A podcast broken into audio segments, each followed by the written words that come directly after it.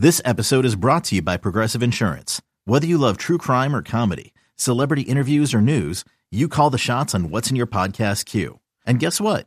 Now you can call them on your auto insurance too with the Name Your Price tool from Progressive. It works just the way it sounds. You tell Progressive how much you want to pay for car insurance, and they'll show you coverage options that fit your budget. Get your quote today at progressive.com to join the over 28 million drivers who trust Progressive. Progressive Casualty Insurance Company and Affiliates. Price and coverage match limited by state law. Another day is here, and you're ready for it. What to wear? Check. Breakfast, lunch, and dinner? Check. Planning for what's next and how to save for it? That's where Bank of America can help. For your financial to dos, Bank of America has experts ready to help get you closer to your goals. Get started at one of our local financial centers or 24-7 in our mobile banking app. Find a location near you at bankofamerica.com slash talk to us. What would you like the power to do? Mobile banking requires downloading the app and is only available for select devices. Message and data rates may apply. Bank of America and a member FDIC. We're, we're, we're doing that Brooklyn Nets Brooklyn talk. Nets talk right here on Talking Nets. Brooklyn, we go hard. We go, go hard. Talking Nets. Hosted by Keith McPherson, Robin Lundberg, and Hudson Flynn.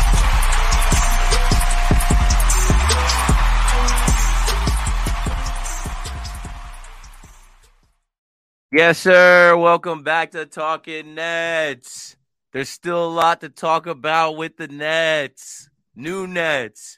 Different team, different vibe. Keith McPherson, Hudson Flynn, and Robin Lundberg joining you on this Tuesday after it's been a little while. It's been, I think, three games. I usually say that I don't want to pod any more than three games. It's just too hard to go back. But, uh, you know, good news for you guys. Thursday was the last game, uh, or the last game after we potted. I think we potted before the Suns game or whatever that was, maybe after that game. Thursday, we had a, a pod. I don't know when we had a pod, but Thursday, I was at the game to see the Nets beat the Bulls 116 105. Saturday, Robin was at Barclays Center with the fam to see the Nets almost get a buzzer beater off to tie it and send it to overtime, but eventually lose to Philadelphia. And last night, our very own Hudson Flynn, brave enough to go to Madison Square Garden and watch the nine game winning streak come to an end. We're joining you right now. I'll give you guys my first thoughts before we actually go through our notes and our run of show. I think this is going to be a little therapy session. I think this is reality hitting. I think this is uh, a good time for Nets fans to realize we are in fifth place and uh, right now, we're not a playing team, and we're heading into the All Star break. The NBA is shaken up. It's different. There's different guys in different places, and uh, even with this Nets team, there's different guys on this Nets team, and it's going to take some figuring out. Uh, I know everybody wants to say this. These guys aren't winning a championship. The Nets aren't winning anything anytime soon. This is not a contender, but they have some talent. They have a coach. And unfortunately, we had to watch them lose to the Knicks last night. Don't worry. That's one game. That's one game that was on the Knicks to win, and they should have won, as the Nets are clearly still trying to figure things out. Let me welcome in Hudson Flynn and Robin Lundberg for their initial thoughts as we kick off the pod. Go for it, Robin. You know, uh, we were at the game on, on Saturday, as you mentioned, and, and it was a, a cool experience with the brigade and, and the energy in the building. Uh, it was super exciting, right? Like it was super exciting. Uh, and that one hurt. I'm not to lie. That one hurt. The, the fact that the Nets had control of that game and the fact that, you know, there were several opportunities down the stretch of that game. Uh, obviously, Dinwiddie shot. And, and one of the, I can't remember a loss that hurt more other than perhaps game seven against the Bucks, which I was also at simply because of some of the reasons we're talking about. This is a team that doesn't have that much margin for error this year. That was a win that they could have stacked in the standings and just the goodwill it would have built up. Because I think you, you mentioned reality, Keith. Uh, all Nets fans are facing the reality that this is no longer a superstar laden team. The expectations aren't what they once were. We all get it that they're not winning a championship. They're going to have to grow.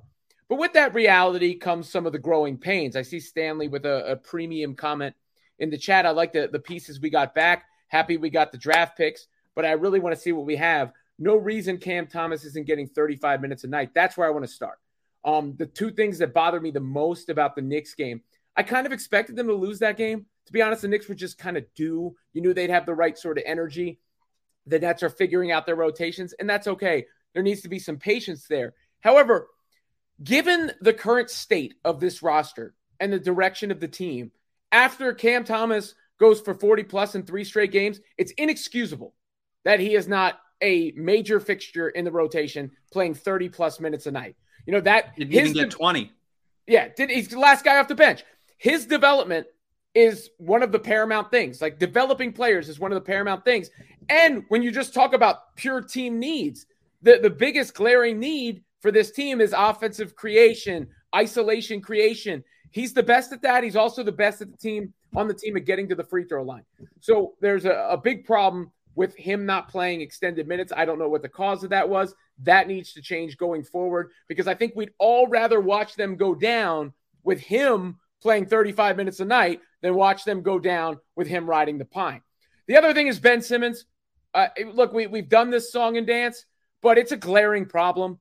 It's a problem. He's making $35 million a, uh, a year, and he's just not a good player. You know, you, you heard Jacque Vaughn struggling with how to put him in lineups because he said, well, you can't play him with another big because there's no spacing. You can't play him off the ball because he doesn't know what to do off the ball. You can't play him as a big himself because he can't predict, uh, protect the rim. Basically, you can't play him. So for all the moving and all the pieces that have gone, the Kyrie trade, I, I don't think it was a bad trade. The KD trade, even though Bridges struggled last night, I don't think was a bad trade when you look at the whole process. The two trades that I think hurt the most are the trade for James Harden and the trading away of James Harden when you actually just look at the, the overall value. But it, it's a different team with, with a, a, a different goal now. So I, I, I wouldn't have been frustrated about just a loss last night. I, I mean, I've, I've, i already realized what the deal is, and, and there there'll be some long nights. But I, I was frustrated with the rotations and, and the, the lack of direction when it came to to who was playing and who wasn't. Yeah, and that's part of what hurt so much about the game last night. And like he said, I was at the game last night. I was in section 217 with the brigade. And for as much as people talk about there's no Nets fans, the brigade, that was that was a wonderful experience for I would say three quarters until the Knicks started to take control of the game. Brooklyn chants. I'm sure you guys heard it over the uh, the Yes Network broadcast. You could hear Brooklyn chants. Knicks fans were dead, and that was that was a really really awesome experience. But part of what made that game so frustrating is that you have a situation where the Nets have, and I, and I will stand by this what I said on the last episode. The Nets have a lot of good pieces. They have a lot of very very high level pieces, high level, better than role players. Nick Claxton is a budding star. Cam Thomas should be a budding star. Mikal Bridges could be an all star right? We have talent, we have good pieces. And like Jacque Vaughn said, it's about experimentation. But the direction with which we experimented last night looked like a team that had resigned itself to getting the benefits out of losing games and trying real hard to figure out what they can have for next season. When the reality of the Brooklyn Nets is that they are a five seed. It, barring something disastrous, they're going to be in the playoffs. And they have a roster that can, at the very least, put up a good and entertaining fight in the playoffs. And particularly against the Knicks, just with all of the weight behind that rivalry, you're in a position where you have to compete.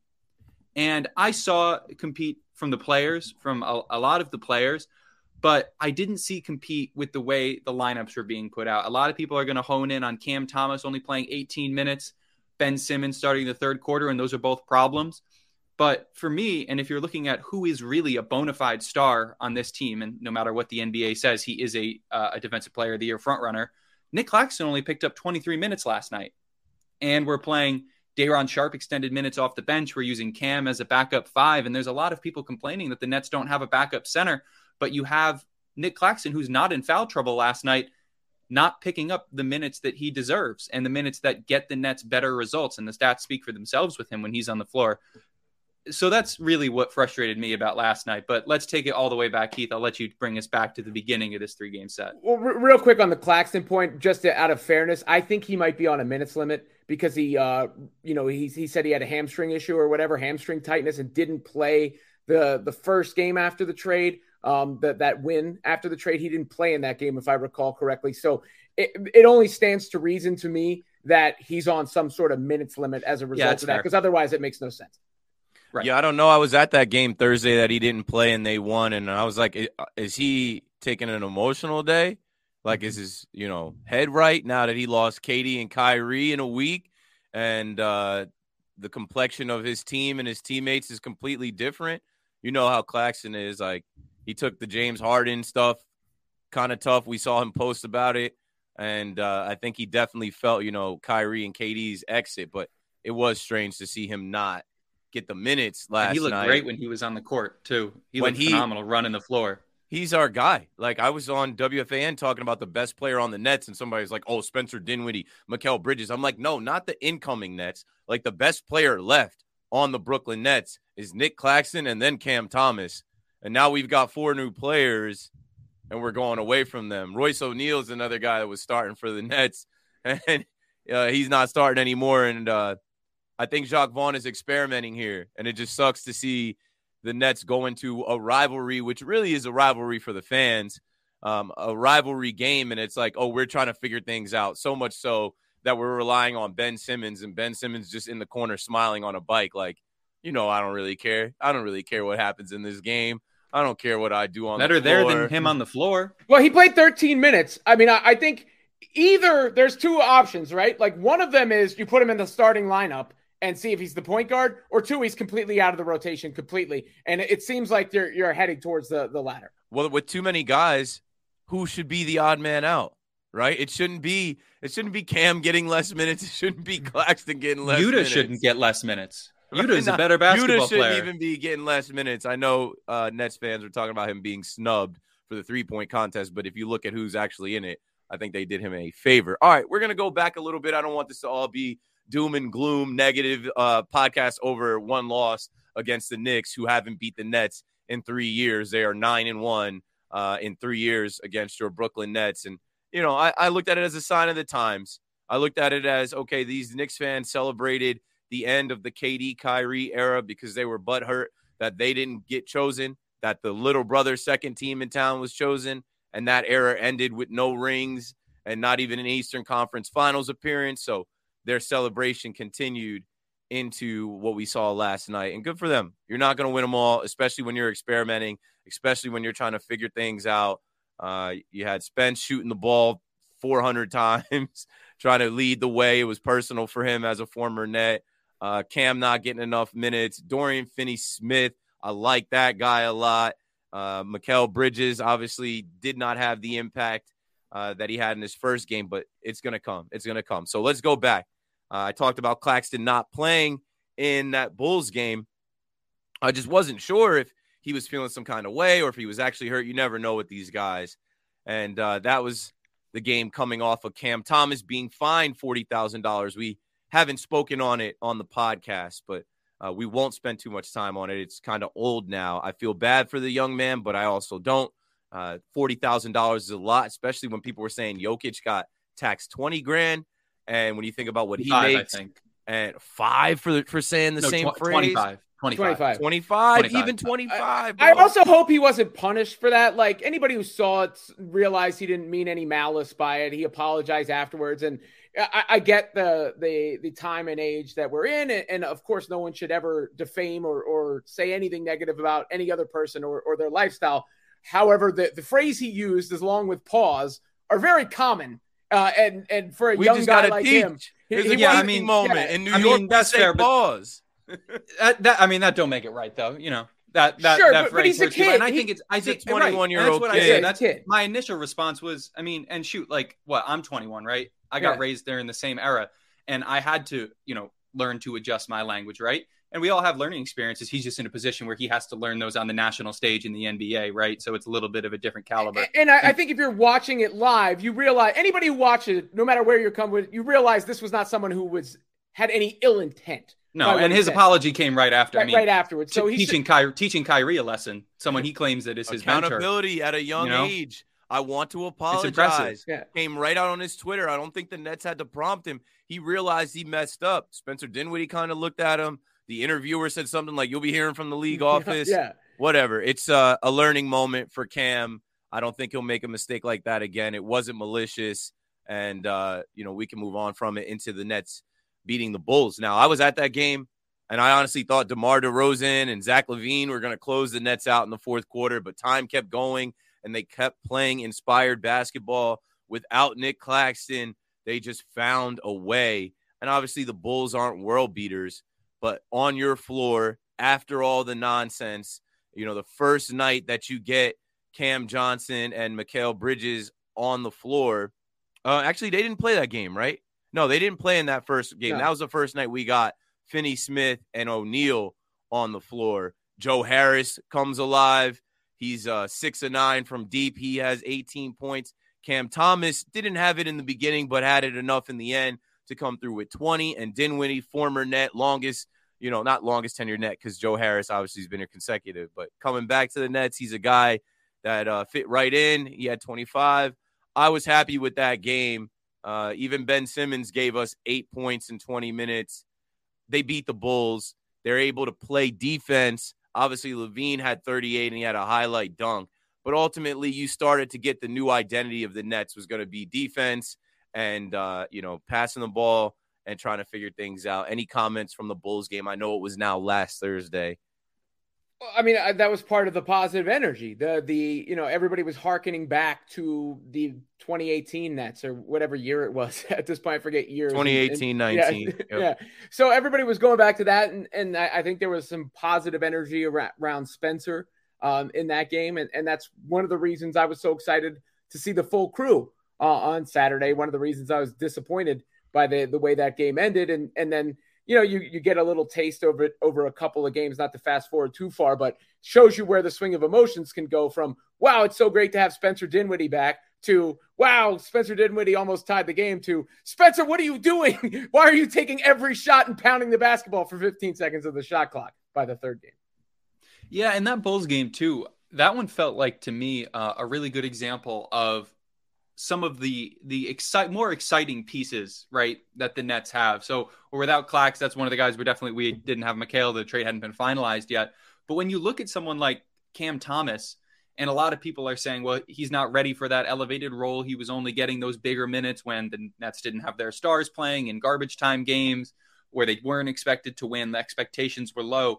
But coming off the games he had, he you know, he picks up 33 minutes and he shot 3 of 16 from the field. Absolutely abysmal. But you know what makes someone a future star player is when their shot isn't falling, they still find ways to contribute. And Cam Thomas did that from the free throw line. I, I won't say James Harden didn't do anything for us because he taught Cam Thomas how to get to the free throw line. He taught Cam Thomas how to how to put up numbers from the free throw line. 13 of 13 to finish the game with what 18 points. That's an absolutely phenomenal performance from someone whose shot isn't falling. You know, it's it's good to see that he's not completely reliant on his wild step back, high high leg kick threes to fall. That's one of the reasons I want to see him play more. Uh, I was literally just about to say, like yeah. after that, how do we go into what happened last night? And props to James Harden for mentoring him, but Cam came into the league saying that Harden was his favorite active player. Obviously, he's a Kobe guy, but he told us that he watched Harden's game. So then getting to watch and you can see it, you can tell you could see that he took a few pages out of Harden's book. Plus, he had he had something like six six rebounds and four assists too. He was that was a phenomenal contributor night from a player that didn't have their shot falling. Showed growth. To, showed, showed growth. that showed that this kid realizes he can't just be out there not passing the ball, not playing defense, and only shooting step back threes or uh, you know making his own shot. He's got to do other things to affect the game. And he did. Let's move on just for time's sake. So the Nets beat the Bulls 116 105 Thursday in Brooklyn. Shout out to the Brooklyn Brigade and everybody that was in there. The fans were into it. I saw a goofy video on Instagram. Uh, I didn't mean to go at whatever this account was, but they, you know, took it some type of way. Somebody was literally sitting in the block, section one, not far from me. In the beginning of the game, it was 4 2 and they posted a video or they took a video and they sent it to this Nets fan Instagram account, which there's a bunch now. Hopefully there'll be less without KD and Kyrie, but they posted it saying how quiet Barclays was, how the fans weren't into it, how dead it is now. And I took offense to that because I literally was sitting in the block. I don't even know who recorded it, but somebody posted it secondhand, and I just replied, delete this dumb shit. It was the beginning of the game. If you watch that game, both teams missed shots. It was an awkward feeling in in in the arena. And I think it was everyone settling into the fact that there is no KD, there is no Kyrie, and this is the start of the new era. I joined Chris Carrino and Tim Capstraw at halftime on the broadcast, and we talked about how excited fans are, how refreshed fans are. We know this isn't the team with 7 Eleven and the expectations to win a championship, but we kind of like the feeling of not much pressure and being renewed around guys that are going to hustle, play defense, whatever. The fans by the end of the game were very much into it, chanting Brooklyn defense. Let's go Nets. Don't let anybody tell you what goes on in our arena that's not physically there. Now, Saturday, I didn't get to pull up.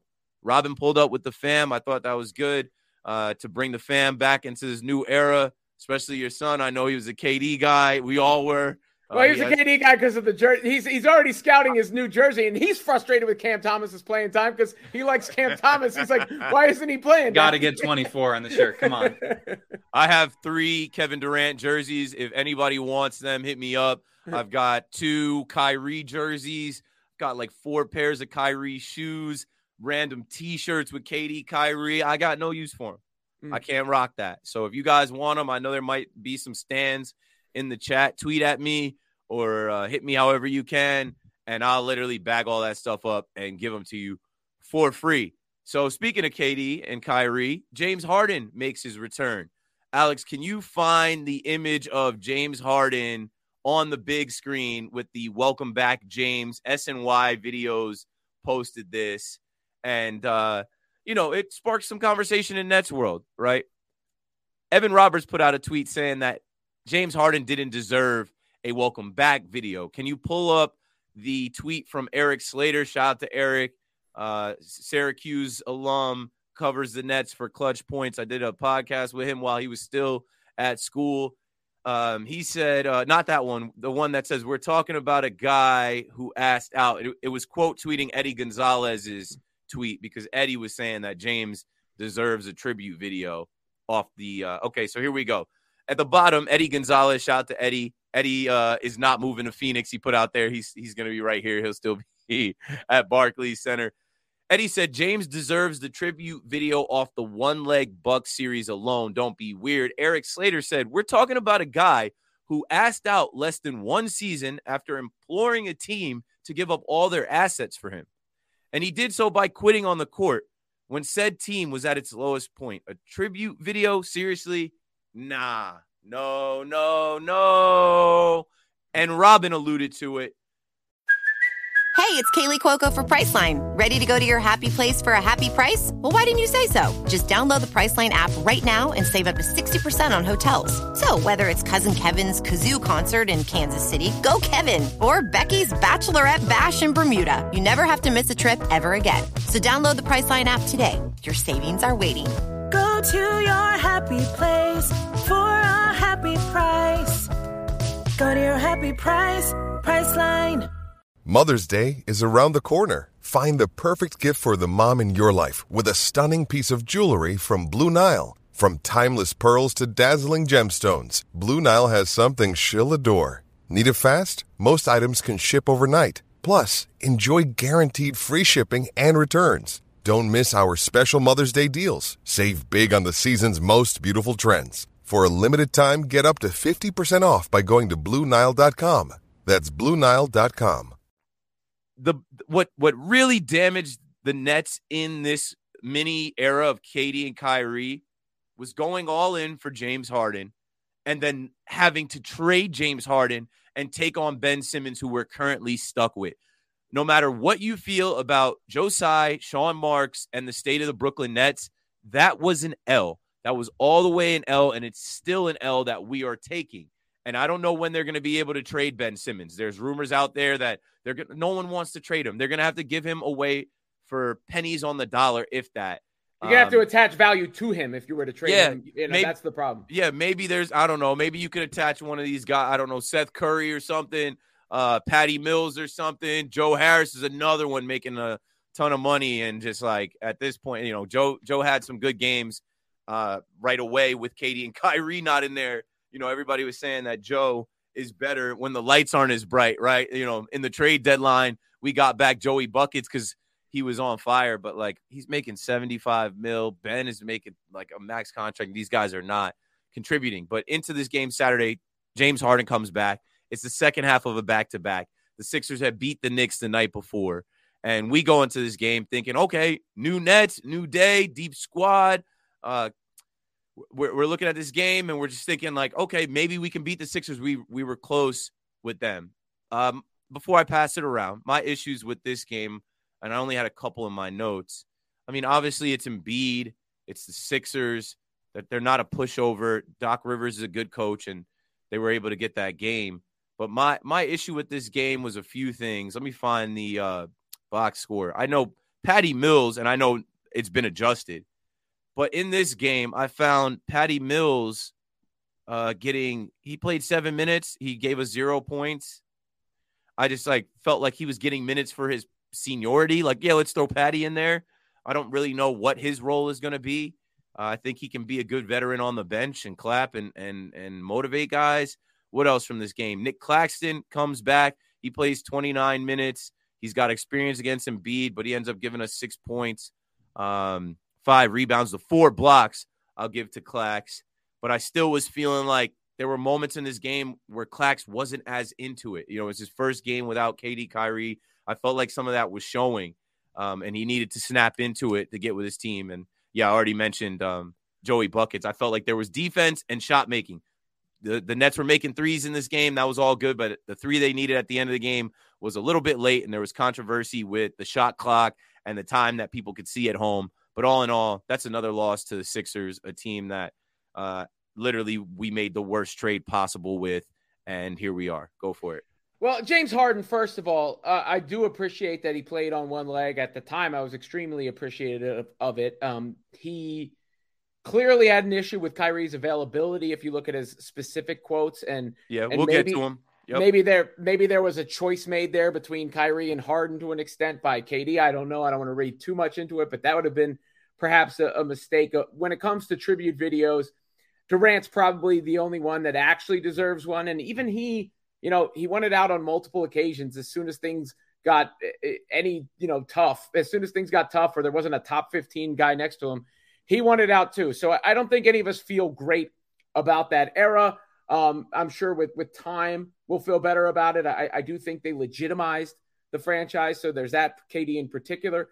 But uh, uh, I'm I'm past that. When it comes to the the teams themselves, I mentioned how the team now. I mentioned how much that that loss hurt because they should have won that game. And w- when you look at the standings and not getting into the play in, that's a big thing. When you look at the momentum, that's a big thing. When you look at the officiating, that's a big thing. It was it was tough. Uh, they even in the last two minute report said that there should have been a call on on Harden that would have sent Dinwiddie to the free throw line. I, I, I, keep harping on it, but I thought Cam Thomas should have closed that game. They couldn't score. That's the the reps he needs. The the biggest positives were you saw the potential of that team defensively in that game. Uh, the the starting five is all long, uh, very good. They they they really played well on the defensive end. You saw some of the athleticism that's now an athletic team. They're getting out and running lobs, dunks, and Bridges. You know, Brooklyn Bridges is a fire chant. I think Bridges' three point celebration could take off. And you see why reportedly some teams were offering four first round picks for Mikal Bridges. You get these little flashes. Now he's going to need to get more opportunities, more volume to show what he can do. But when he comes off the curl and he pulls up, or when he handles the ball in pick and roll and and he's making a read or, or, or making a you know dribble drive to his pull up, or he's shooting those corner threes or, or slashing up the corner threes. I mean, he had a bunny that could have put them up at the end of the game too. You see some of that with Mikal Bridges, where you go, okay, you know, is this something that can be unlocked here with, with more opportunity? Obviously, didn't follow it up with a great performance, but I, I think that was the, the defensive potential, the energy, the vibe, and and the um, flashes that you saw from Bridges were the, the big takeaways from that game on the, the positive end. Yeah, and right, there were flashes. And uh, this is actually, I think uh, Eddie Gonzalez put this tweet out uh, during the Knicks game, but I'll, I'll, say it as my take for this game that the Nets built the perfect team uh, for uh, Luka Doncic, but we instead of Luka Doncic, we have Spencer Dinwiddie. And I love Spence, but you know, not exactly the situation of, of having a star. And there's one way to take that kind of a take where you're like, okay, well, that's not a good thing, right? Spencer Dinwiddie isn't Luka Doncic. He's not a star, whatever. But the other way to take it is that the Nets are in a good position. And right now we're looking for flashes, right? We are a team that is okay, especially when we're playing against these better teams, teams that are expected to beat us, like the Sixers, right? We are looking for flashes. We are looking for development. Once again, Cam Thomas, and this was again in limited minutes. He goes 7 to 12, puts up 14 points. He puts up numbers. When he gets the opportunity, he just puts up numbers. But on the negative side of this game, and I won't talk about the refs because that's played out, and we can talk about it for the next game and just like any other game we watch with the Nets. We really saw the gap and, and, like Robin said, the harm that the James Harden saga caused for the Nets. When you look at what Ben Simmons did in that game in 16 minutes, you you really see what we lost really without gaining much, right? I mean, he goes two or three, he puts up four points, three rebounds, and it's clear that something is the matter uh, with him. It's clear that there is some injury. He doesn't jump, he doesn't move his feet in the lane. He's lost He's not really a break starter, a break leader that much anymore. Uh, and I'll talk about it more for the Knicks for the Knicks game.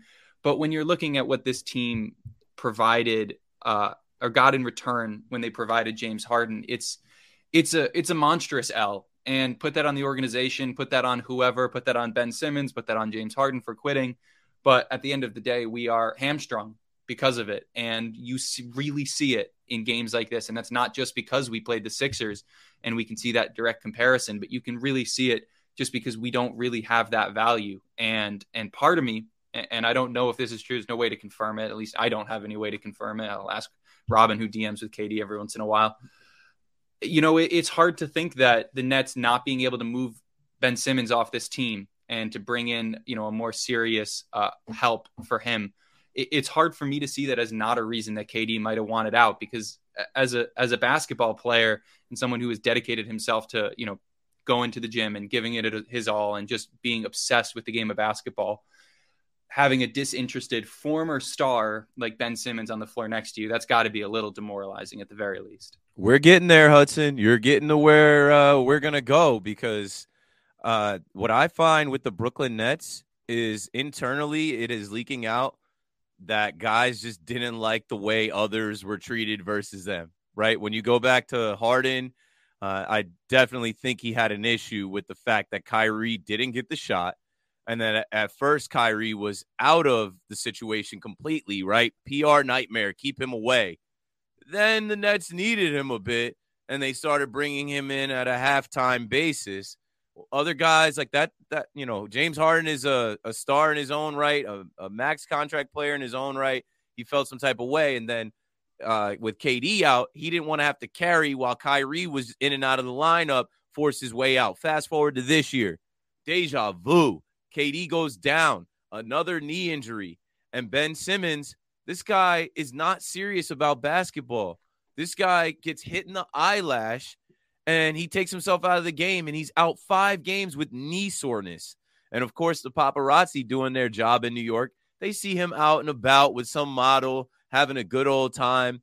And some of his comments and stuff, he, he's losing me, bro. Well, he's already lost me. I'm not. There is. I've I've been pretty consistent on this. Never wanted him here. Still don't want him here. Don't see when they're able to move him. But Kyrie is looking at Ben like you bought this guy here, and I'm not defending Kyrie. He's a Looney Tune. Go look at what he's saying to the media in Dallas about. Can y'all stop asking me questions about my contract? It's it's it's um bringing on unwanted distractions. His Twitter's going crazy now too. I, I, know there's some more anti-Semitism or something coming. There's Aaron some, Rodgers. Yeah. Aaron Rodgers liked his tweet by the way, which is just oh kind of hilarious. Look, all right. I'm just glad we're not involved, right? Like, hey, now it's someone else's problem. But I'm starting to understand. There's a lot of like, uh, this guy gets special treatment. Uh, why does he get to do this? Uh, you won't give me a max contract, but Ben Simmons is getting paid to just ride the bike. All right, Alex, roll the James Harden um, comments from after this loss on Saturday, if you can, my friend. Harden starts to talk I mean, I don't really care that Harden talks, but. but there was a lot of internal things that I'm not, for me, I'm not going to never just say or put in the media or do anything. And that was one of the reasons why, you know, I mean, I chose to make my decision. But uh, now, fast forward to date, I don't look like the crazy one. You know, I mean, I don't look like the guy that, or the quitter or whatever. You know, what I mean, the the uh, media want to call me. Like I knew what was going on, and I just decided to. Hey, I'm not. I'm not built for this. Like I don't want to deal with that. You know, I, mean, I want to play basketball.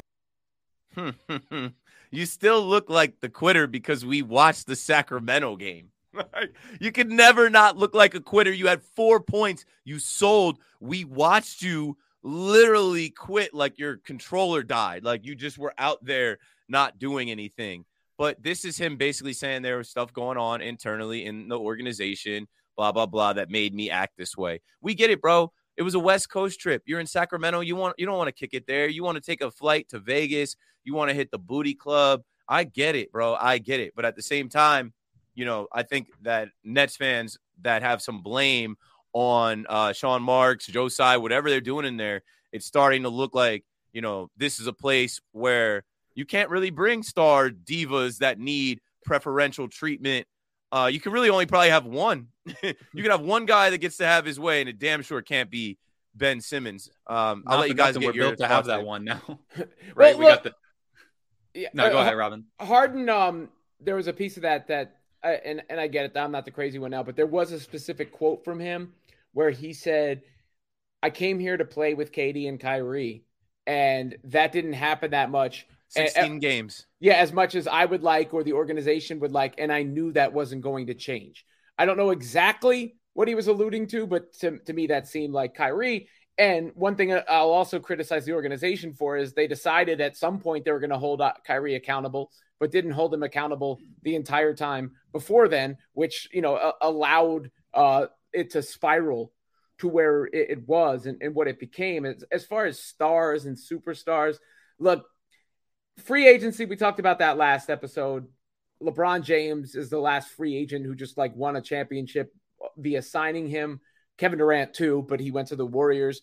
I don't think this keeps the Nets from signing free agents. They're a big market team, great facilities. They offer the right guy the right price. They'll sign a free agent at some point in the future. But I don't think that's the the goal for this team either. The team is now like you build through the draft, you develop, you maybe make that trade when it's available now because they have the assets to make that flip. Let's say it's I'm only throwing his name out as an example because it's the first one that pops into my head and he's been mentioned for let's say Damian Lillard becomes available in the summer. The Nets are the kind of team that could facilitate that sort of sort of trade. Um, it, it's not really worth it to, to keep looking back and, and harping back on, on the past. But as far as the, the current present version of the Nets, look, they're in this position because of some of the, the mistakes that they made. I, I think some of them you do over. Some of them are bad luck. As far as Harden's hamstring, bad luck. Kyrie's injury against the Bucks, bad luck. That those are bad luck things. The the pandemic, something beyond all of our control. But the the the Kyrie other shoe to drop, that's the the fear that we've always had. And and I think it's you know watching from afar, you can sort of see it. You know, it's coming. It's it's boiling in, in Dallas. But I'm just I, you know, I, I want to move past it and be over that and, and watch a, a team develop. I just want the developing team to not be frustrating me with how they're they're implementing said development, and, and that's what bothered me about the Knicks game particularly. Yeah, I think it's interesting because after the Knicks game, and I, I'll let Keith segue to that right after I finish here. But after the Knicks game, there were a lot of Jacque Vaughn needs to get fired, right? Goofy take, goofy bad take, terrible take, whatever. Doesn't matter. He was you. You you were saying he was the coach of the century two Yeah, weeks ago. But they, they I- can't take these Knicks fans. They're your neighbors. Can't take the Knicks They're your fans. But- classmates. They're your friends. And these Knicks fans are they just won the NBA finals.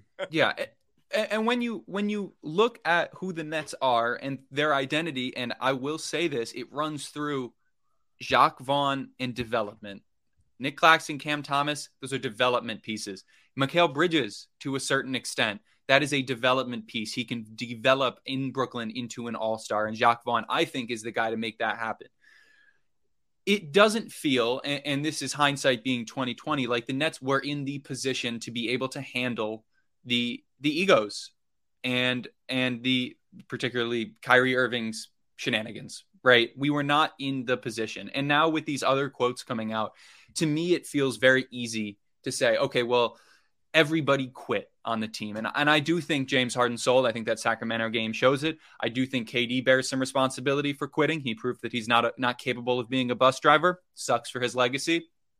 KD doesn't give a fuck what I think. His legacy but, is not being the bus driver. He knows that yeah, already. So yeah, it's not, yeah. not going to be that but, all but of a sudden you, at the end of you, his career. Yeah. But when you have these quotes coming out, it, it just it feels like missed opportunities for controllables, right? We could have always controlled the way we handled the Kyrie situation. We could have always controlled some of the pieces that we brought in. And that is going to drive us crazy till the end of time. KD's shoe being half a size smaller is going to drive us crazy till the end of time. But at this point, we have enough of a team to look forward to, right? We have a, a, a, team that we can develop and we can be proud of to look forward to. And when that superstar or star or whomever becomes available, and I think, if I'm honest, Joe Tsai, I think is only going to do one. I think he's only going to bring in one star.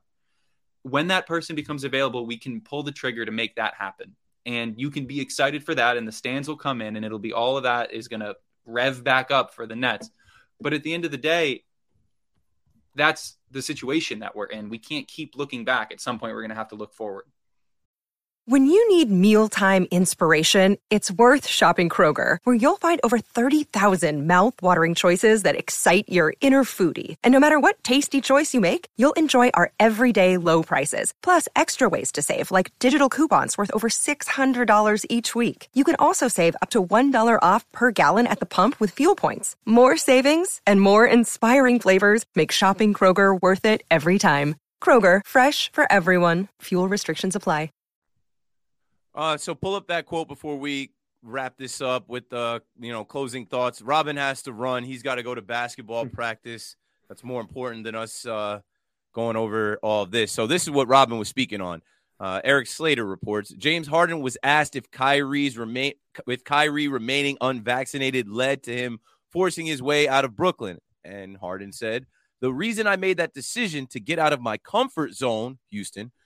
Which was to leave Houston and do everything that I did to get out of there was to come here and play with KD and Kyrie. Pause that or timeout. There's that's not a pause situation. Timeout. He's saying like I got out of my situation thinking I could get a quick ring playing with these two superstars in Brooklyn and not having to drive the bus. He goes on to say, with that being said, that didn't happen as much as I would have liked, um, or how much the organization or the fans, right? It's just something I knew wasn't going to change. So basically, him saying, listen, uh, KD is frail. KD's going to get hurt every year.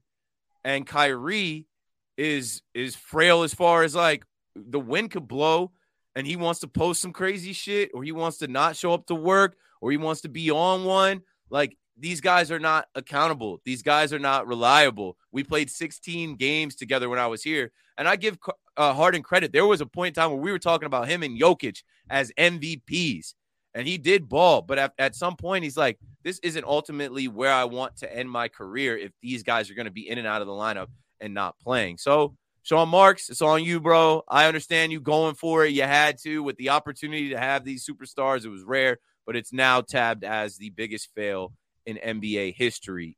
Uh, Jack, that does the Brooklyn Buzz.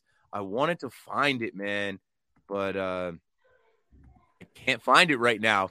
He has this thing from Reddit, and it's all of like the Nets saga through the KD Kyrie era. It's it's honestly a joke uh, when you look at all the nonsense that went on in a that, short amount of time. I wrote that for SI. If you want to check that out too, um, I think we retweeted it from the account, but I did a, a timeline of everything that happened during that era. And, and before I run to go, go coach the um back-to-back basketball practices, the three things. One, I don't know, like if we're looking forward to these guys and the guys that got traded and still keeping tabs. You know, Luka and, and Kyrie are 0 2 so far as a tandem, and and the Suns traded away a lot of their wing depth and, and defense. I, I'm not so sure every team won't be hurt in some way by these trades. Number two, Seth Curry got cleared and he's activated, uh, which is a good thing, but can also be a little concerning because the Nets rotation is so full right now. They brought in extra people, and and some of the complaints that we've had in the, on this show here could get even worse with another body. And then finally, number three, there's something to be said about like not being hated by everybody all the time and not being the butt of the jokes all the time. And Knicks fans, they they had their little parade, the Nets got broken up parade. But one thing I've sensed, and the Knicks and the Nets will always be a fun rivalry, and it should always be snapping on each other back and forth. That's all in good fun. I sensed a little bit more camaraderie uh, after the trade and, and last night between the two fan bases. It feels like Knicks fans can't hate this team anymore. There's just nothing to hate about it. And the Nets are now closer on the level of the Knicks than they were before. So there's a little bit of a, a Spider Man meme kind of going on between the, the Knicks and the Nets. Well, so I, I could expect that um, rivalry or those showdowns to be competitive, but maybe a bit more good natured than they were before. Thanks, Robin. And uh, we've got a couple voicemails to play and uh, we'll close this up with the you know comments from Jacque Vaughn around Ben Simmons. I really don't care to go over it again. I just think this, and Hudson alluded to this on Twitter. We feel like they're like Jacque Vaughn is a basketball mind, and he's seen Ben Simmons now since the summer. He knows Ben Simmons is cooked. He knows Ben Simmons isn't giving him the best chance to win. But like Hudson alluded to, he feels like there's something coming down from the top, whether that's Joe or Sean Mark saying, hey, this guy was a former number one overall pick, rookie of the year, defensive, all, all defensive NBA. We got to get it out of him. We got to we got to put him in the situations that he can succeed. No, in my opinion, that's like if they do that again tomorrow night, that's got to be it. That's got to be it. Like how like do do what you got to do, but like at the same time, what are you expecting? I'm not. Ex- I have. I've had the lowest expectations from this guy the whole season. I'm not expecting him to just all of a sudden turn it on. There's a video going around Twitter right now of Ben Simmons and what he was like as a Sixer. We're never getting that back. The Nets got finessed, the Nets got used by superstars, and it's a cautionary tale. It's a lesson learned. I'm good on it. i rather just see them draft and develop their own stars, their own talent, their own team. And if that's not a team that can win the NBA Finals, neither was this team with the superstars.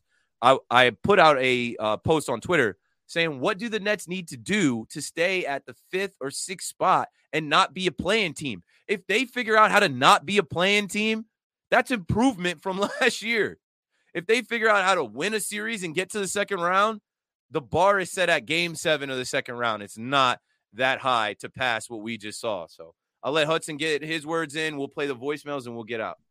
Yeah, and I'll t- I'll just mention what it was like watching Ben Simmons in what I would say was probably his worst game as a net against the Knicks last night. I was there in person.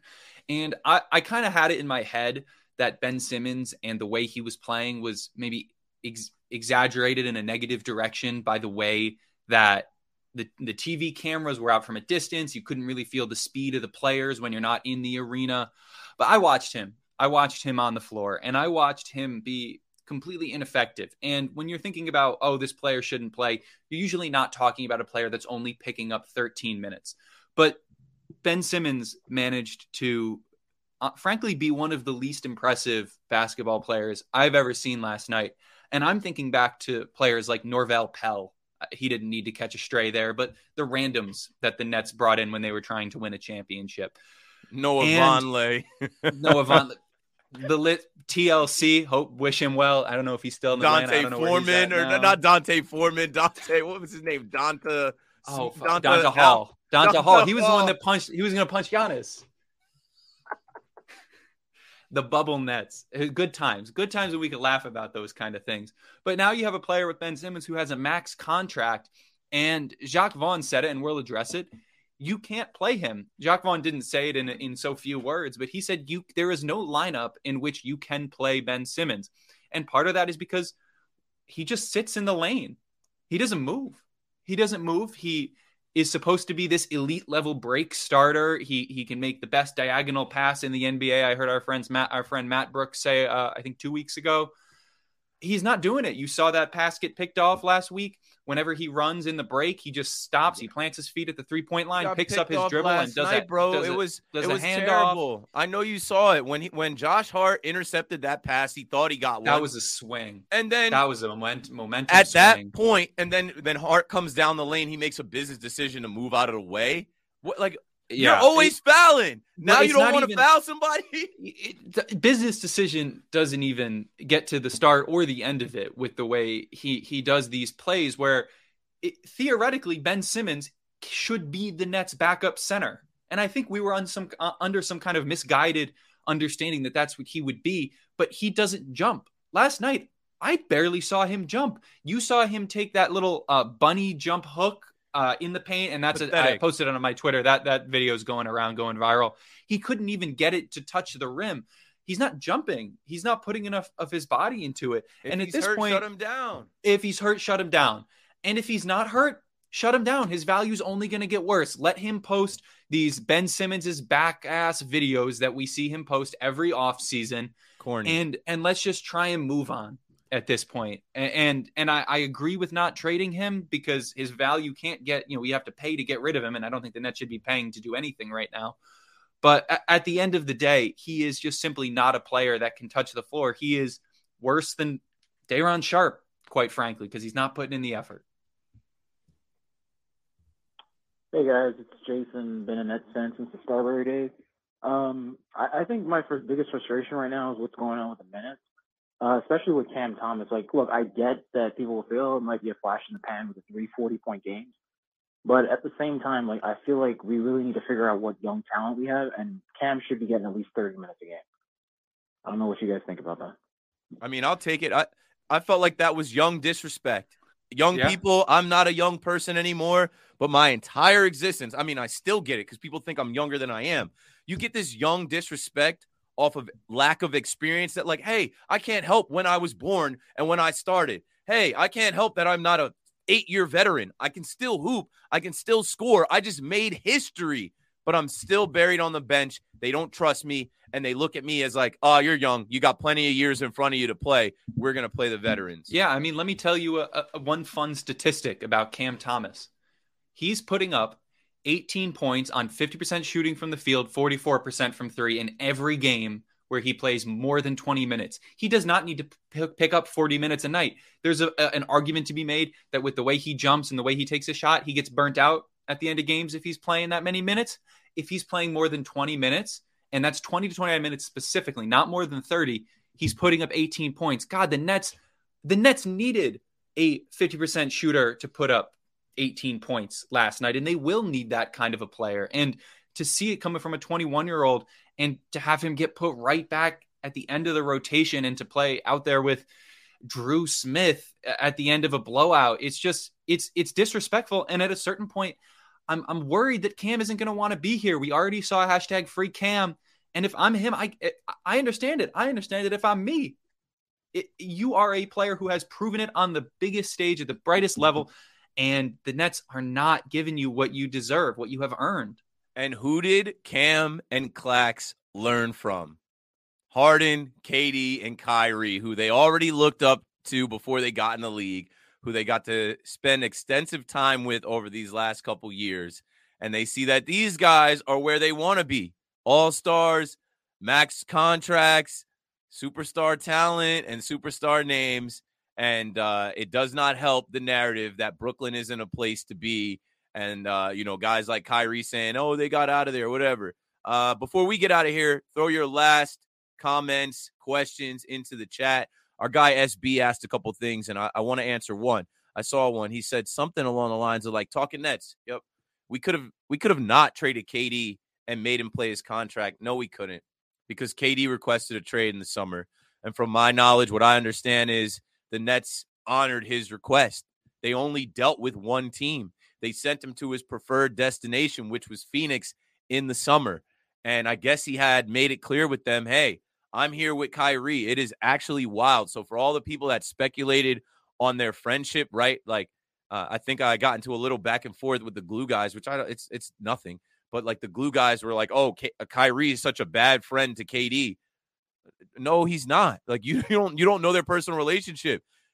If anything, Kyrie forced his way out, and KD followed right behind. Like, yeah, good, bro. I'm out too. We're going to the West. So you people think people think that Kyrie's going to try and sign for the Suns this summer. Sucks for to be the Mavs, but that's what he's already. That There's the rumors already out after there Two games. that the Suns wanted to get them both.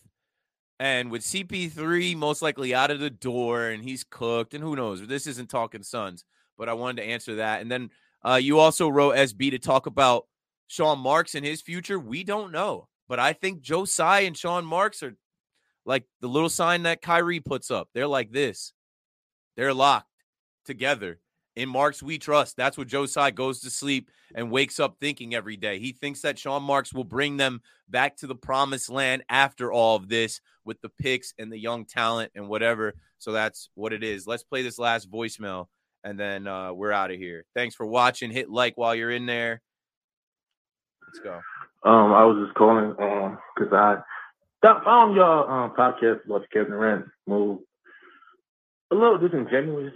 Uh, he's winning the team. He's never won the championship. Nobody on the team has won the championship. They got embarrassed in the second round last year. Uh, they like four games above 500 right now, and he's not running from the grind like Robin's talking about, like or ducking smoke. He's duck smoking the Milwaukee series. He he can go around and throw a fit because he didn't have his guys out there, and uh, he left Golden State. He leaves when he wants to leave. So let's just be fair. It was a great time for him with Brooklyn. Chaotic but great. So let's just be real. Right? Don't, don't, don't, and I don't like the idea of media throwing things out there when a guy leaves either. Because you didn't say that when he was here. So let's just be fair. It was a failure, but it was still great for him, what he did individually and stuff like that. Injuries got in the way. Yeah. Media was media was been throwing out things. Robin was DMing KD offline because of the things that the media w- was throwing around. I got to go um I got to meet Kevin Durant for the first time this summer in LA at the uh, All Star Game Home Run Derby. It was cool to actually see him and dap him up, and he recognized me right away, obviously from Talking Nets. And I think that he followed Talking Nets more so than he definitely followed our Twitter. But I think he kept up with what we talked about in our show. And if he's still keeping up, I'm going to keep it 100 here, right? So the caller who didn't leave his name, he sounded like he was on the treadmill out of breath. He's defending KD. And he wants to say that KD isn't ducking smoke and that KD isn't uh, ducking the grind. No, that's exactly what's going on here. And I guess you can tr- defend the player as a player stand, but we're Nets fans, right? This is a guy who signed a extension to play for the Nets for 4 years. This is the first year of that 4 years. He made it through half the season. I don't care about other players not having rings. You're supposed to be the best player in the world, right? The narrative around you from your peers and guys that you looked up to, like a Charles Barkley, a Shaquille O'Neal, is that you ain't never been the bus driver. You're always riding somebody else's coattails. And again, you've left the team to join superstar talent in Devin Booker, DeAndre Ayton, and CP3. Good luck. But if that falls short, what are we supposed to say about you and what are we supposed to say about your time in Brooklyn? This guy said, "Oh, he didn't duck smoke against the Bucks." Yeah, because that's what are you talking about? That's how you end up in a second round series. And did he beat the Bucks? No, he played great, but are we supposed to put a banner up for that? Are we supposed to sing his praises for one playoff run where they won seven games? No. So, uh, also, oh, in Golden State, he left Golden State. The most can't beat him, join him move ever. They won without you, they won two with you, and then they won without you again. So when we look back on KD, and I've had plenty of shows on WFAN saying that he will be goaded. They will put him up in the GOAT conversation. Similar to how we're looking at LeBron and outside factors are coming into the GOAT conversation. KD is a businessman. Like he's he's worth a lot. He's made a lot of great business decisions. If he wins another chip, he's in there. Like he's all the way in there in that conversation. But as far as the Nets and his tenure here, there's no statue going up for Kevin Durant. We don't need a tribute video for Kevin Durant. He came in here because Kyrie was here, right? He wanted to play with his bestie. Kyrie signs here. We traded for him to come here. He sat out the whole first year with an Achilles injury. Make excuses for him if you want, right? But the Nets took him on and he sat out a year and he was paid. And then in the next year, we had the COVID nonsense and he had a hamstring injury. In the in the third year, he had the MCL sprain and in my opinion, that's why Harden wanted to go. If KD never gets hurt, he's playing with KD every day it's not as big of a deal that Kyrie is unvaccinated. This past season, which we're cu- currently in, he gets a MCL sprain again. It goes from Bruce Brown hitting him to uh, Jimmy Butler falling on him. And now Kyrie carries the team for a little bit with the likes of Ben Simmons bum ass here. And Kyrie feels like, hey, run me my money. You guys are paying Ben Simmons. I'm making 36. Ben Simmons is making 34. Look at how I lead. Look at how I conduct my business. Look how wh- how much I do. And you're paying this guy. Kyrie forces his way out. And Kevin Durant had a choice, right? The Nets, and and I don't know who you believe, but when the Nets made the move, right? When they made the move to send Kyrie to the Mavs, that was a move thinking that Kevin Durant potentially would stay. And then once Kevin Durant forces his way out as well, you have a incomplete trade deadline. You have a fail of a trade deadline, honestly, because you were getting pieces for one player and then he leaves and now the, those pieces don't match the other players that you got from the Suns trade. I don't think that they were planning on Kevin Durant forcing his way out here at this deadline. You couldn't have forced him to play. I saw him come out uh, the game Thursday. He showed up on the bench late and then he left early. And that told me that he's not bought into watching this team and rooting for these guys. He's on his way out, and that's perfectly fine. The era ends, and it'll wear more on those guys' legacy than the Brooklyn Nets' legacy or the fans. Yeah, I mean, at the end of the day, the Nets are an organization, right? So unless I mean, it, it, would take a lot for it to wear more on the Nets than than on KD. But at the end of the day, if you're going to defend KD, then let him you know, dictate his own actions, right? He didn't want to be here anymore. He wanted to go ring chase. He didn't think he could do it in Brooklyn, so he went and did it in in Phoenix. Let him do that and let that be fine. There are consequences to every action. If Kyrie wants to be a dickhead on social media, he's gone.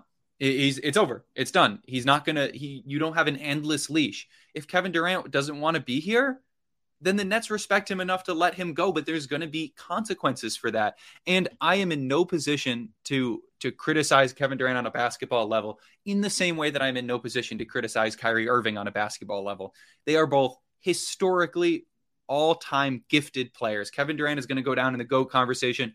Kyrie Irving might be the most talented NBA player of all time, might have the most individual ball handling skills of anyone in the entire history of the NBA. Put him on the NBA 75 for his talent alone. But at the end of the day, there are it, you have to be a whole person.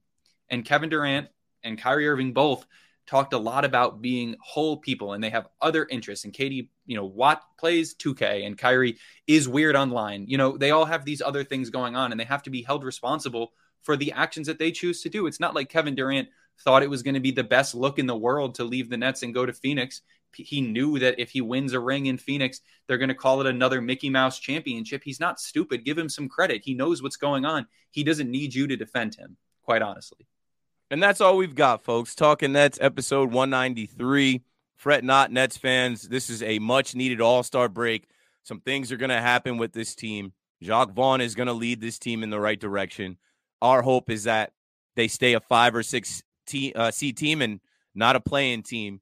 And I think that's possible with the talent that they have. They just got to get things sorted out. The KD Kyrie era is over. And I know it's hard for people to stomach. I know it's hard, a hard pill for people to swallow and accept that, hey, we are without them now. But if you ever needed to look, last night in Mar- Madison Square Garden, that was the example. Ben Simmons gets his first loss to the Knicks. KD and Kyrie never lost to the Knicks while they were here. That's the only banner they can hang in Barclays Center uh, they didn't take any L's to the Knicks. They had a nine game win streak and they took that rivalry personally. Subscribe to the pod, like the YouTube video on your way out. We will be back with another episode soon. I'm going to try and do some kind of mashup episode during All Star break with Nets Kingdom and also another one with Locked On Nets in the works. Um, there's some other rumors about a guest that we might get, but I appreciate y'all, like Nets fans that have watched us grow this podcast and keep this podcast going through all the nonsense, through all the different players, through trades, and to be where we are now, still going uh, with a good community. I'm still excited to do this podcast and see where this goes. Uh, it, it's going to be an interesting second half for sure.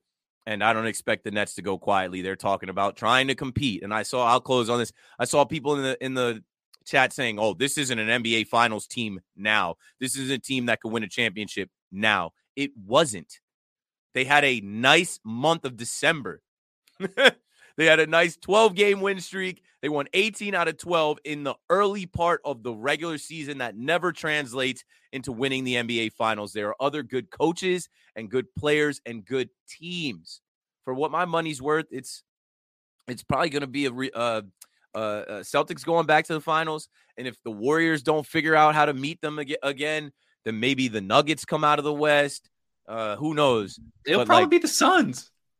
it it could Right? definitely be the Suns, but I just look at like we'll see what CP3 has. We'll see how KD's legs hold up, but whatever. It's the NBA. It's fun, and and I like watching the NBA, and I like that now we've got you know an 0 and 2 Luka and Kyrie. Uh, the way that game ended last night, they didn't know who was going to shoot it. They just play hot potato, passing the ball back and forth. Whatever. We're gonna figure some things out, and uh, no, we're not winning a championship this year, and we weren't. We weren't going to win a championship with the dysfunction, with the uh, egos and the nonsense we had. We'll be better for it. And now it's about the fans and the organization and this team getting back to building a contender, getting back to their culture, their Brooklyn way, their Brooklyn grit. And that's all I got to say, man. Good long episode. Uh, game tomorrow night, Wednesday against the Heat. Let's get another win before we go into the All Star break against another team that's jockeying for position in the Eastern Conference standings. Again, thank you. Let's go Nets. Let's go Nets. Brooklyn.